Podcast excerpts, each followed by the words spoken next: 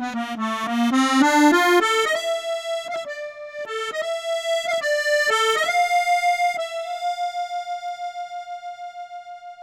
dobry. Bonjour.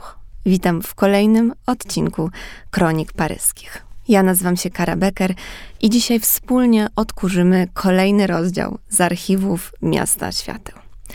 Dzisiaj bitnicy, buntownicy awangardowego ruchu literacko-kulturowego. Ekscentryczni, błyskotliwi i z bardzo charakterystycznym stylem. W czarnych strojach, beretach, t-shirtach w paski, powyciąganych za dużych swetrach. Ich twórczość, e, jak i sposób ubierania się stały w kontrze do konsumpcjonizmu i materializmu, wszystkiego, czym były lata 50., takie ugrzecznione, zunifikowane i wszystkim, co było w telewizji, czyli reklam, które przekonywały, że zakupy przynoszą szczęście. Bitnicy jako ruch istniał w zasadzie analogicznie do europejskich egzystencjalistów. I podobnie jak oni, także ci amerykańscy buntownicy ukochali sobie Paryż. A szczególnie takie jedno miejsce opisywane przez nich jako magiczne pudełko pełne skarbów. Kiedy wchodziłeś do środka, wkraczałeś do zupełnie innego świata, do świątyni umysłu. Opowiadał fotograf Harold Chapman, który dokumentował absolutnie wszystko, co działo się w tym barwnym miejscu. Choć brzmi to mistycznie, prawdą jest, że mowa o najtańszym, najbrudniejszym i najbardziej parszywym hotelu w Paryżu przy Neuf rue Gillecoeur, z którego naprawdę wydzielał się bardzo, bardzo specyficzny zapach, czyli mieszanka haszyszu i przypraw e, kuchni wszelkich, które możecie sobie wyobrazić. Od 1958 do 1963 roku było to miejsce, gdzie centralne postaci Beat Generation mieszkały, wymieniały się myślami i wspólnie tworzyły.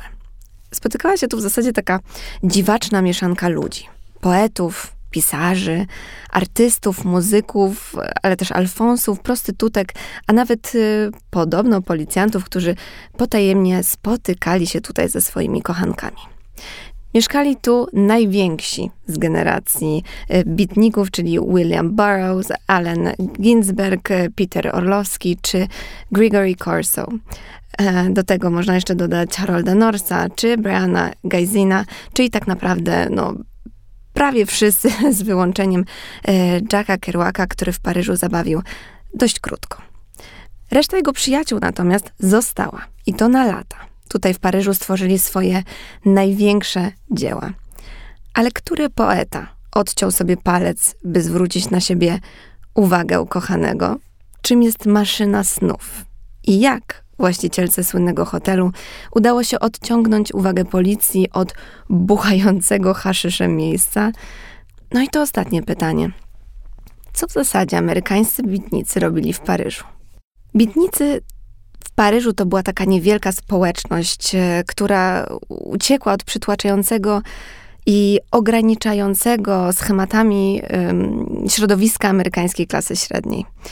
Byli zafascynowani buddyzmem, podróżami i, i życiem w ciągłym ruchu, wolnością po prostu. I wyrażali ją w najróżniejszy sposób, od literatury, malarstwa, po muzykę, no bo tutaj królował rock and roll i jazz. I charakterystyczny styl był później wielokrotnie w filmach odtwarzany, zresztą nie tylko w filmach, bo, bo też na wybiegach e, do dzisiaj. Czerpał z niego Jean-Luc Godard, chociażby w filmie, fantastycznym filmie, który niezmiennie polecam, Do utraty tchu. A jeszcze wcześniej e, Audrey Hepburn tańczyła w zabawnej buzi, ubrana cała na czarno, e, dokładnie tak jak, tak jak ubierali się bitnicy. William Burroughs powiedział kiedyś, że On the Road y, Kerouaka sprzedał biliony lewisów, miliony ekspresów do kawy i wysłał tysiące młodych w drogę. Co zabawne, bo przecież y, bitnicy sprzeciwiali się konsumpcjonizmowi, a potem podkreślali, ile bilionów par lewisów y, ich twórczość mogła sprzedać. Sam przymiotnik beat, od którego wzięła się nazwa tej generacji, tego ruchu e, artystycznego, mm, oznaczał pierwotnie mm, człowieka pokonanego, zmęczonego. Jednak e, Jack Kerouac, który jako pierwszy użył tego sformułowania, opisując właśnie to środowisko artystyczne przełomu lat 40. E, i 50., rozwinął go troszeczkę bardziej, nadał mu nowy sens i ten, ten beat wykorzystał jako upbeat, czyli coś optymistycznego. I ta dwuznaczność wydaje mi się szalenie interesująca, bo, bo oddaje istotę tego ruchu, czyli z jednej strony było to mm, środowisko zmęczone powojennym społeczeństwem, konwenansami, a z drugiej y, byli to ludzie, którzy podchodzili do życia z niezwykłym optymizmem, poszukujących recepty na szczęście, takiej własnej, na własnych zasadach. Tematem bitników i ich twórczości było samo życie, ale właśnie nie to ugładzone, plastikowe i, i idealne, jak z amerykańskich reklam lat 50., kiedy połowa amerykańskiej e, socjety, społeczeństwa e, przeniosło się poza miasto i żyła w pięknych domkach. E, panie czyściły i gotowały w domach w cudnych ubraniach wyprasowanych, a mężczyźni chodzili do pracy i pili w biurach whisky. Zupełnie nie o to chodziło to, to życie, które oni opisywali, to było to prawdziwe, brudne i surowe. Opisywali jego trudy, mm, próbowali poradzić sobie też z wojenną traumą młodych, y, eksperymentowali seksualnie, eksperymentowali z narkotykami. Także tematem mogło być naprawdę, naprawdę wszystko. Czuli, że szczególnie właśnie świat powinien się zmienić po II wojnie światowej i wszystkich tragediach, y, które spotkały ludzkość. Cała w ogóle ta czarna historia wojenna, która w pewnym momencie została po prostu zapudrowana przez popkulturę i bitnicy na to zgodzić się nie chcieli i nie mogli.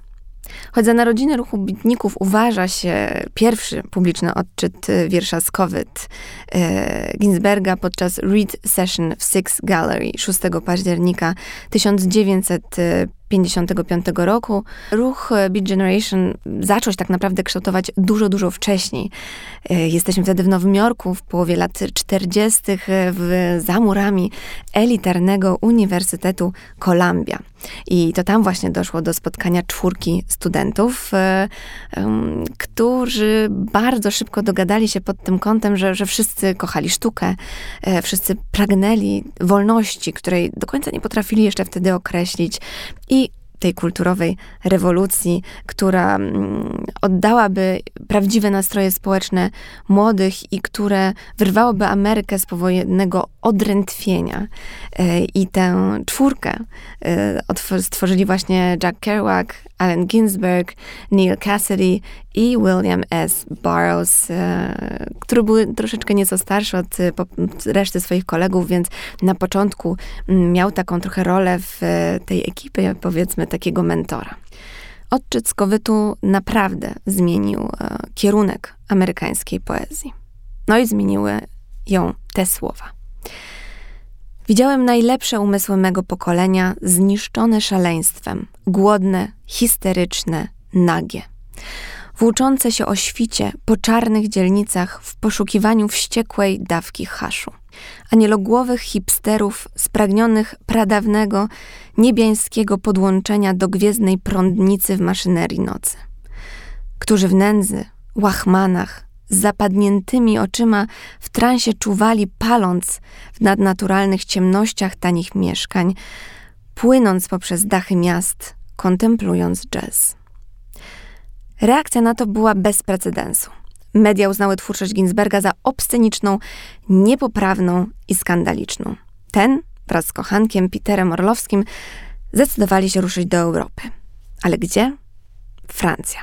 Francja, ponieważ e, nie było na miejscu cenzury angielskich twórców, e, no i Francuzi też słynęli z tego, że byli o wiele bardziej tolerancyjni, jeśli chodzi o sztukę. O słynnym hotelu, o którym mówiłam na początku, um, który przyjmuje zbłąkane artystyczne dusze, powiedział mu przyjaciel. The Beat Hotel, bo tak później został nazwany, odkryty został we wrześniu 1957 roku e, przez holenderskiego malarza Guy Harloffa, który mm, powiedział o nim Ginsbergowi Orlowskiemu, kiedy spotkał ich e, w Wenecji. Mieszkał w nim też fotograf Harold Chapman, wcześniej barman w londyńskim Soho, w którym nasłuchał się opowieści, jak to wspaniały jest Paryż.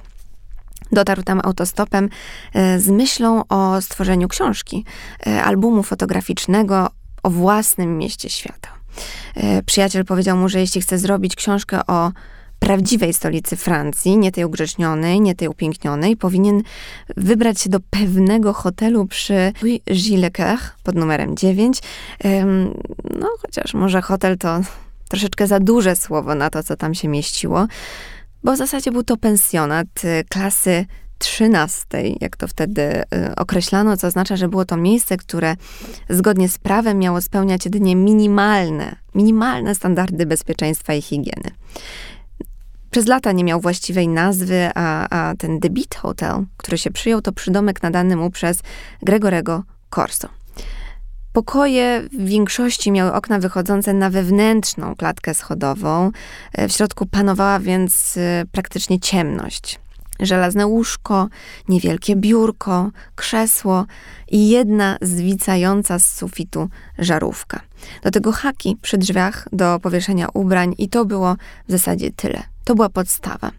Te lepsze nieco pokoje, droższe, miały telefon i kuchenkę gazową. Co ciekawe, każdy gotował u siebie w pokoju, co, co było niezgodne z jakimikolwiek regulacjami e, na właśnie tej kuchence, którą mieli w pokojach, albo na tych niewielkich podróżnych. E, dlatego ten zapach hotelu był taki e, przedziwny, w którym zapach haszyszu, marihuany mieszał się z tymi różnymi przyprawami, bo przecież każdy gotował tak, jak chciał, tak, jak lubił. Pod schodami znajdowała się niewielka łazienka z wanną i w zasadzie dziurą w podłodze, z której e, regularnie wytapiano e, paszporty, które kazano mm, przyjezdnym trzymać w, w kieszeni w każdym momencie e, swojego pobytu w Paryżu. Ciepła woda była dostępna w czwartki, piątki i soboty. Hotel oferował oczywiście możliwość e, kąpieli, ale jedynie w tej właśnie jednej wannie znajdującej się na parterze pod warunkiem wcześniejszej rezerwacji i uiszczenia dopłaty za ciepłą wodę. Na parterze znajdowało się malutkie bistro, więc no nie było tutaj luksusu, ale był to raj na ziemi, właśnie ze względu na tą wolność. Bo mimo tego charakterystycznego zapachu, który wyłaniał się z tego budynku, policja nie interesowała się zbytnio tym, co, co działo się na miejscu. E, mieli po prostu poważniejsze sprawy na głowie, jak tłumaczyła to właścicielka hotelu, jak na przykład wojna w Algierii. Ale właśnie ta sprytna właścicielka chciała sobie zapewnić, żeby ta policja nie interesowała się tą przestrzenią i by ją udobruchać, e, przynosiła funkcjonariuszom kanapki. Największym plusem tego miejsca było to, że można było tam zostać na dłużej e, za niewielką kwotę, więc e, artyści nie czuli presji, że mieli się wynieść już za dobę czy za dwie. Dlatego, że za hotel płaciło się za miesiąc z góry, a koszt to był tylko 50 centów e, za noc i Chapman wspominał, że płacił za 6 miesięcy z góry, by potem o tym zupełnie nie myśleć. O tej właścicielce, o której wam wspominałam, była to właśnie Madame Rachou, słynna Madame Rachou z Auvergne, która bardzo tutaj skrzętnie dobierała, kogo zaprosić do tego hotelu, a kogo nie. Miała wcześniej doświadczenia w pracy w gospodzie, do której uczęszczali Claude Monet i Camille Pissarro. Dlatego gdzieś tam bardzo się chyba podobało to, to towarzystwo wielkich artystów i pisarzy i to właśnie ich chciała za, zaprosić do swojego niewielkiego pensjonaciku i nie zależało jej specjalnie specjalnie na zarobkach, pozwalała nawet płacić za czynsz obrazami lub rękopisami. A co ciekawe, pozwalała też artystom samym dekorować, urządzać swoje pokoiki niewielkie, więc e, ściany były zamalowane ich rysunkami. Mogli w zasadzie robić e, tam zupełnie co chcieli, co w innych hotelach było absolutnie niespotykane. Madame Kaszu nie chciała więc zwyczajnych ludzi, ale tych e, kolorowych ekscentryków. E, na miejscu były mieszane pary rasowo, homoseksualiści, a pamiętajmy, że to wciąż były lata 50. i nawet e, w powiedzmy już liberalnej Francji to nie było aż tak bardzo tolerowane, ale właścicielka hotelu kochała ludzi, kochała tych właśnie niezwykłych, kolorowych ekscentryków i nimi chciała się otaczać. Wkrótce coraz więcej bitników dołączało do Ginsberga w Paryżu. To miasto miało dla nich bardzo symboliczne znaczenie. Nie tylko dlatego, że przed nimi byli tutaj przecież inni amerykańscy twórcy pokroju Fitzgeralda czy Hemingwaya, ale było to przecież miasto Rambo i Apollinera i, i to byli ich wielcy mistrzowie. Ginsberg przecież napisał przecież wiersz na grobowcu Apollinera na cmentarzu Père Lachaise. To był więc czysty romantyzm, by tam być, chęć tworzenia w miejscu, które stało się inspiracją także dla ich wielkich e, mistrzów. Do miasta za Ginsbergiem przyjechał też e, Gregory Corso, młody, dziewiętnastoletni, szalenie bystry i inteligentny chłopak, który na początku wprowadził się do pokoju razem z Ginsbergiem i Orlowskim i podobno nawet we trójkę dzielili łóżko, zanim e, Corso otrzymał swój własny pokój. Był to najtańszy możliwy mm, pokoik pod numerem 41, przeznaczony dla najskromniejszych e, i najbardziej głodujących artystów, w którym Corso nie mógł nawet porządnie się wyprostować, więc ta przestrzeń była naprawdę bardzo, bardzo mocno e, ograniczona, ale to właśnie tutaj napisał swoje najbardziej popularne tomiki poezji jak Gasoline, czy znaczną część The Happy Birthday of Death, uznawane za jedno z jego najwybitniejszych dzieł, czy, czy słynną Bombę. Wiersz ułożony w kształcie grzyba atomowego, w którym o broni nuklearnej pisze jak e, o hamulcu czasu, zabawcę wszechświata. E, dodaje też, że nie potrafi jej nienawidzić, przez co wielu uznało, że opowiada się za atakami na Hiroshima i Nagasaki, chociaż ten przekonywał, że właśnie wręcz przeciwnie, że zupełnie tak nie jest. Nie zmieniło to faktu, że podczas czytania bomby na Uniwersytecie Oksfordzkim e, widownia zdjęła buty i zaczęła w niego nimi rzucać. E, tak bardzo sprzeciwiano się bombie i temu, co Corso w niej napisał. Wkrótce do Paryża przybył też e, niezwykle ekscentryczny William Burroughs. No, ekscentryczny powiedziałam nie bez powodu. Tutaj przytoczę taką anegdotę, że chociażby e, w 1939 roku celowo odciął sobie mały palec lewej ręki, a wszystko po to, by zwrócić na siebie uwagę jednej z męskich e, prostytutek, w którym się podkochiwał. Później napisał opowiadanie, w którym zresztą tutaj opisał własnoręczną amputację palca.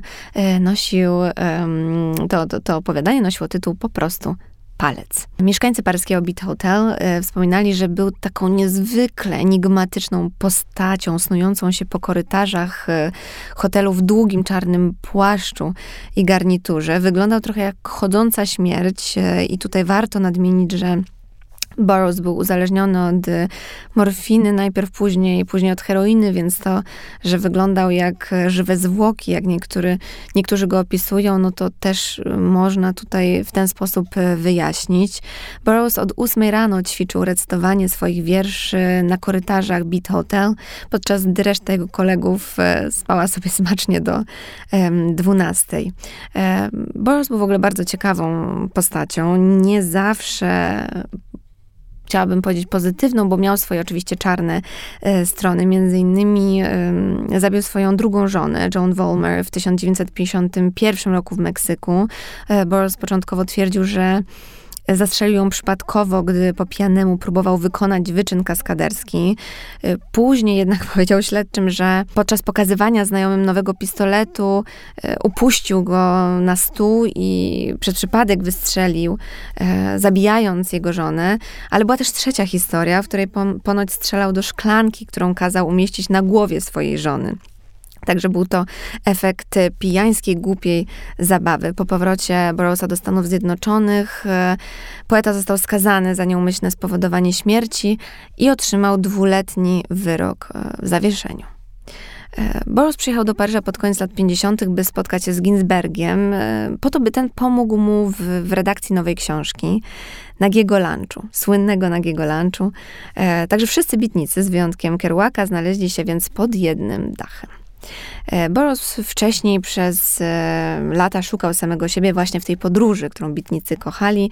Był tra- w trakcie psychoanalizy, którą zaczął w Tangerze i którą chciał kontynuować w Paryżu. Ogóle Allen Ginsberg był niezwykle interesującą postacią, który wierzył, że wszyscy jego przyjaciele byli absolutnymi geniuszami i że ich dzieła zrewolucjonizują amerykańską literaturę. Także bardzo walczył e, dla nich o kontrakty wydawnicze. I to on pomógł w publikacji dzieł Corso, Kerouaka czy Burroughsa właśnie. I, i robił to w każdy możliwy sposób.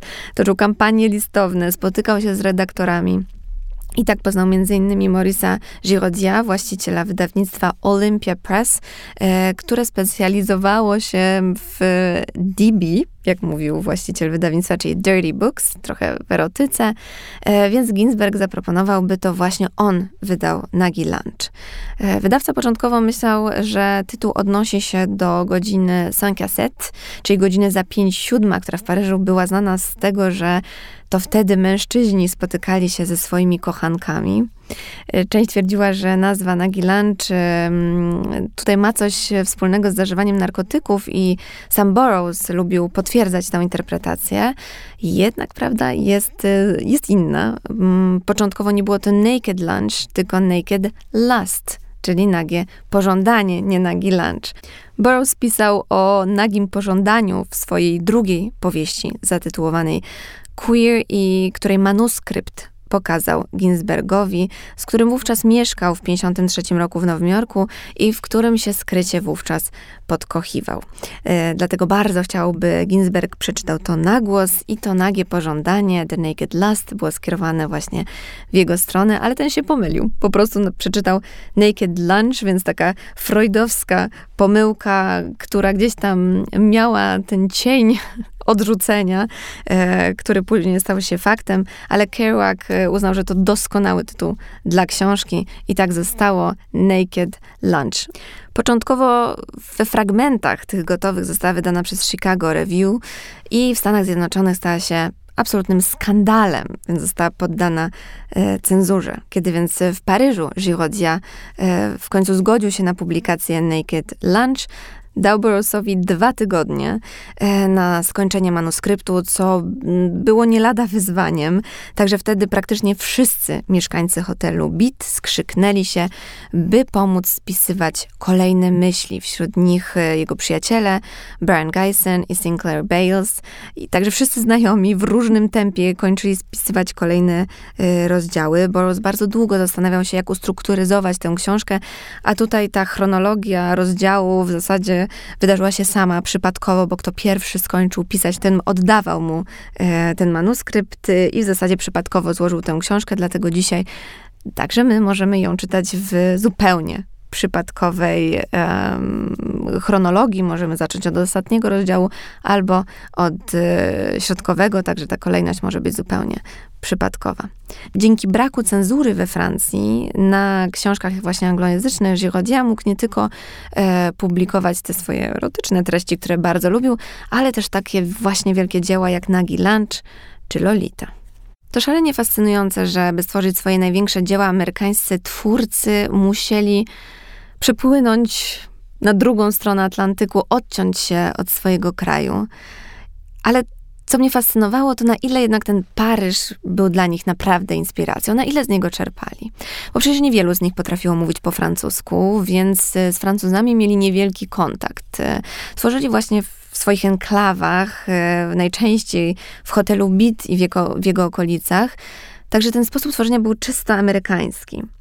I tutaj natrafiam na taką ciekawą historię, w której francuski artysta Jean-Jacques Lebel, który przyjaźnił się i z amerykańskimi, i francuskimi twórcami, zorganizował przyjęcie w domu swoich rodziców, po to, by amerykańscy bitnicy poznali się z francuskimi poetami, twórcami jak André Breton, Marcel Duchamp czy Benjamin Perret.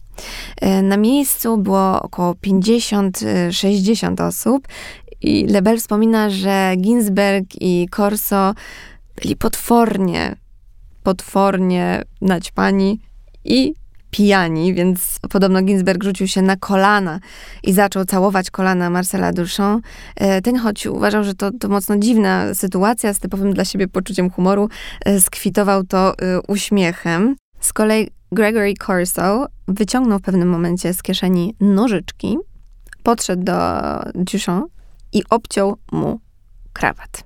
Żona Marcela zaczęła krzyczeć, ale ten wyjaśnił tylko nie. Spokojnie, to bardzo dada, bo rzeczywiście to jest coś, co dadaiści często na starych przyjęciach lat 30. robili, więc pamiętał dokładnie o co chodziło, także Lebel podkreślał, że cały ten wieczór był w zasadzie jak takie wielkie przedstawienie teatralne. Zresztą Lebel przetłumaczył z Ginsbergiem z COVID na język francuski, co nie było łatwe, było to, to nie lada wyzwaniem, dlatego że wspólnie musieli wykreować słowa, których wówczas we francuskim słowniku nie było. Co ciekawe, te do dzisiaj są powszechnie używane. W międzyczasie Allen Ginsberg pracował nad kolejnymi dziełami, m.in. To Aunt Rose. Podobno czasem w trakcie rozmowy z kimś w paryskiej kawiarni zacinał się, patrzył w przestrzeń i wyjmował kawałek papieru, by zapisać swoje myśli. Właśnie w Café Select na Montparnasse, o którym opowiadałam w pierwszym odcinku Kronik Paryskich, e, Allen Ginsberg napisał pierwszy draft, pierwszy taki brudnopis swojego słynnego wiersza Kadysz. E, stworzony po śmierci matki, kiedy zapłakany w nerwicy pisał godzinami. Kadysz po skowycie stał się kolejnym jego wielkim dziełem, które zaczyna się słowami. Dziwnie myśleć teraz o tobie, gdy odeszłaś bez gorsetów i oczu, a ja idę słonecznym trotuarem Greenwich Village. Po centrum Manhattanu, w jasne zimowe południe, całą noc nie spałem, gadając, gadając czytając kadysz na głos, słuchając przy gramofonie ślepego wrzasku bluesa Raya Charlesa. W 1958 roku Allen Ginsberg i Peter Orlowski opuszczają Paryż, ale Burroughs i reszta bitników zostają w tym obskurnym hotelu. Do Burroughsa do pokoju numer 15 wprowadza się kanadyjski malarz i poeta Brian Gazin, który będzie miał na niego gigantyczny wpływ. Mm, zresztą to właśnie nim i jego sposobem malowania inspirował się Andy Warhol. Gazin twierdził, że pisanie jest 50 lat za sztukami wizualnymi, e, w tym, żeby właśnie uchwycić nowoczesność e, świata. Mm, przypadkowo wymyślił więc sposób wycinania, e, który nadawał nowy sens tekstom. W zasadzie zrobił to w trakcie pracy wizualnej, tworząc dzieło malarskie które położył na stercie gazet i zaczął wycinać kartki, jak zobaczył, jak w dziwny sposób się układają słowa, stwierdził, że to jest znakomita technika, by stworzyć poezję. Boros to zaposzyczył i w zasadzie robił to w kółko. Był zafascynowany tą techniką i stworzył w ten sposób tysiące tekstów, innymi książki The Soft Machine, Ticket That Exploded czy Nowa Express. Corso uważał, że to technika maszynowej poezji, która w ogóle mu się nie podobała. Taką samą techniką właśnie y, Karab powstała książka Harolda Norrisa Beat Hotel. Burroughs i Gazin fascynowali się też magią i kilku mieszkańców hotelu podobno widzieli, jak Burroughs znika przed ich oczami. E, tutaj Harold Chapman opowiada o tym, jak pewnego wieczoru przychodzi, e, przyszedł do niego Gazin i powiedział, że dzisiaj Burroughs będzie znikał na oczach e, widowni, ale że wcześniej musi wziąć e, środki psychodeliczne. No, Chapman oczywiście tego nie zrobił, bo chciał sprawdzić, czy ten Burroughs naprawdę znika, czy nie znika. To była oczywiście zabawa projektorem, kiedy gdzieś tam, kiedy weźmie się odpowiednie środki, no Burroughs rzeczywiście mógł na oczach mm, zniknąć, ale jeżeli e, podeszło się do sprawy z e, trzeźwym umysłem, no można było zobaczyć te, te, te drobne historie, które pokazywały, jaka jest e, prawda. Gaten skonstruował też e, maszynę snów, e, jedyną, która pozwalała widzieć sztukę z zamkniętymi oczami. Wykorzystał do tego światło i obracający się gramofon. Przedstawiciel Philipsa przyjechał nawet zobaczyć tą jego maszynę, więc e, artysta myślał, że zarobi wreszcie fortunę. No to się niestety nie udało, bo przedstawiciel Philipsa przewrócił się na schodach hotelu Beat. Wspominałam o tym, jak bardzo ciemno tam było. Złamał nogę i został przewieziony do szpitala. I tak skończyły się marzenia Gezina o wielkiej fortunie. Choć oczywiście bitnicy kojarzą się przede wszystkim z Beat Hotel, który do dzisiaj możemy zobaczyć, możemy podejść do miejsca, w którym znajdował się ten hotel. E, jest e, też e, plakietka, która jest upamiętniająca to, co wydarzyło się tutaj pod koniec lat 50 ale bitnicy mieli też swoje inne miejsca w Paryżu, jak na przykład Shakespeare Company. E, to jest e, księgarnia, wypożyczalnia z gigantyczną historią, która sięga e, lat 20. i 30. XX wieku. Było to miejsce założone przez amerykańską emigrantkę Sylwię Beach. Jej księgarnia stała się miejscem spotkań pisarzy straconego pokolenia w latach 20-30, takich jak Ernest Hemingway, Scott Fitzgerald, Ezra Pound, James Joyce, którego Ulysses został po raz pierwszy zresztą e, opublikowany w pełnej formie przez Sylwię Beach, e, ponieważ władze Wielkiej Brytanii i Ameryce uznały książkę za nieprzyzwoitą. W czasie okupacji nazistowskiej Beach zamknęła księgarnię, już nigdy jej nie otworzyła, ale Ponownie y, otworzył ją Amerykanin również, George Whitman, y, który drzwi do Shakespeare Company otworzył w 1951 roku, kiedy właśnie pisarze Beat Generation zaczęli opanowywać mm, lewy brzeg Paryża. Y, co ciekawe, Whitmanowi mówi się, że prawdopodobnie bardziej zależało na obecności tych autorów niż na sprzedaży ich książek, a przybywali tam Allen Ginsberg, właśnie Henry Miller, Richard Wright, Langston Hughes, Lawrence Darrell, Anais Nin, James Baldwin i Gregory Corso. William S. Burroughs przyglądał e, podobno jego kolekcję podręczników e, medycznych, e, kolekcję podręczników Whitmana, aby zapożyczyć pewne fragmenty do nagiego lunchu. I pierwsze zresztą publiczne czytanie z tej powieści było właśnie w Shakespeare and Company i Whitman wspomina to tak. Nikt nie był do końca pewien, co o tym myśleć. Czy się śmiać? Czy po prostu pójść na bok i zwymiotować. Późne lata 50. w Paryżu czasy bitników e, zatrzymał na kliszy Harold Chapman. Uwielbiał naturalne zdjęcia z ukrycia, nie, nie, lubił, nie przypadał za tymi pozowanymi, więc zawsze gdzieś tam się chował za rogiem. Wymyślił sposób fotografowania, który nazwał dustbin photography, czyli fotografia śmietnikowa. Pamiętajmy, że mamy do czynienia z artystami, którzy Często nie mieli grosza przy duszy, a film był szalenie drogi. Fotografia śmietnikowa polegała więc na tym, że wyszukiwał ze śmieci nadające się jeszcze do czegokolwiek kasety po filmach. Specjalnie przeszukiwał śmietniki nieopodal laboratoriów fotograficznych. Kupił taśmę klejącą, żeby zamknąć te kasety. A film potrafił wybłagać od kamerzystów e, kronik filmowych, e, którzy obcinali resztki, e, bo taki filmowiec zawsze chciał mieć pełną kliszę, na wszelki wypadek, gdyby coś się działo na ulicach. Wolał mieć pełną rolkę, więc te końcówki odcinał. No i wtedy Harold Chapman wchodził do gry i prosił ich o, o te ścinki. Nie był jednak pewien, jaka jest ich czułość, więc e, ich wywołanie było szalenie trudne. Także robił to metodą prób i błędów w swoim niewielkim pokoju w Beat Hotel. Mm, potrafił nad tym pracować godzinami, a czasem nawet kilka dni, ale nie kosztowało go to absolutnie nic. W 1963 roku Madame Rachou sprzedała hotel, a nowi właściciele zmienili jego nazwę i zaczęli jego przebudowę, powoli pozbywając się mieszkających w nich artystów. Rysunki na ścianach zostały zamalowane i zaklejone tapetami, łazienki zainstalowane. W ostatnim roku swojego życia Burroughs napisał w swoich pamiętnikach o Beat Hotel słowami w ten sposób. E, czy w jaki sposób mogę to przywrócić? Magię, niebezpieczeństwo i strach tamtych czasów na Rue Gilles-le-Coeur? Zresztą Bitnicy zawsze byli gdzieś tam obecni w historii Paryża. W 1968 roku, kiedy jego ulice opanowały rozruchy, fragmenty poezji Ginsberga były zapisywane na murach budynków. Kadysz Ginsberga, Nagi Lunch Burroughsa, Bomba Corso i wiele, wiele innych dzieł zostały napisane w, właśnie w Paryżu, w tym niepozornym, brudnym hotelu na lewym brzegu miasta i w kawiarniach mieszczących się nieopodal. A świadkiem tego wszystkiego był oczywiście on, Paryż. Dziękuję, że wysłuchaliście kolejnego odcinka Kronik e, Paryskich. Słyszymy się już za dwa tygodnie. Do usłyszenia.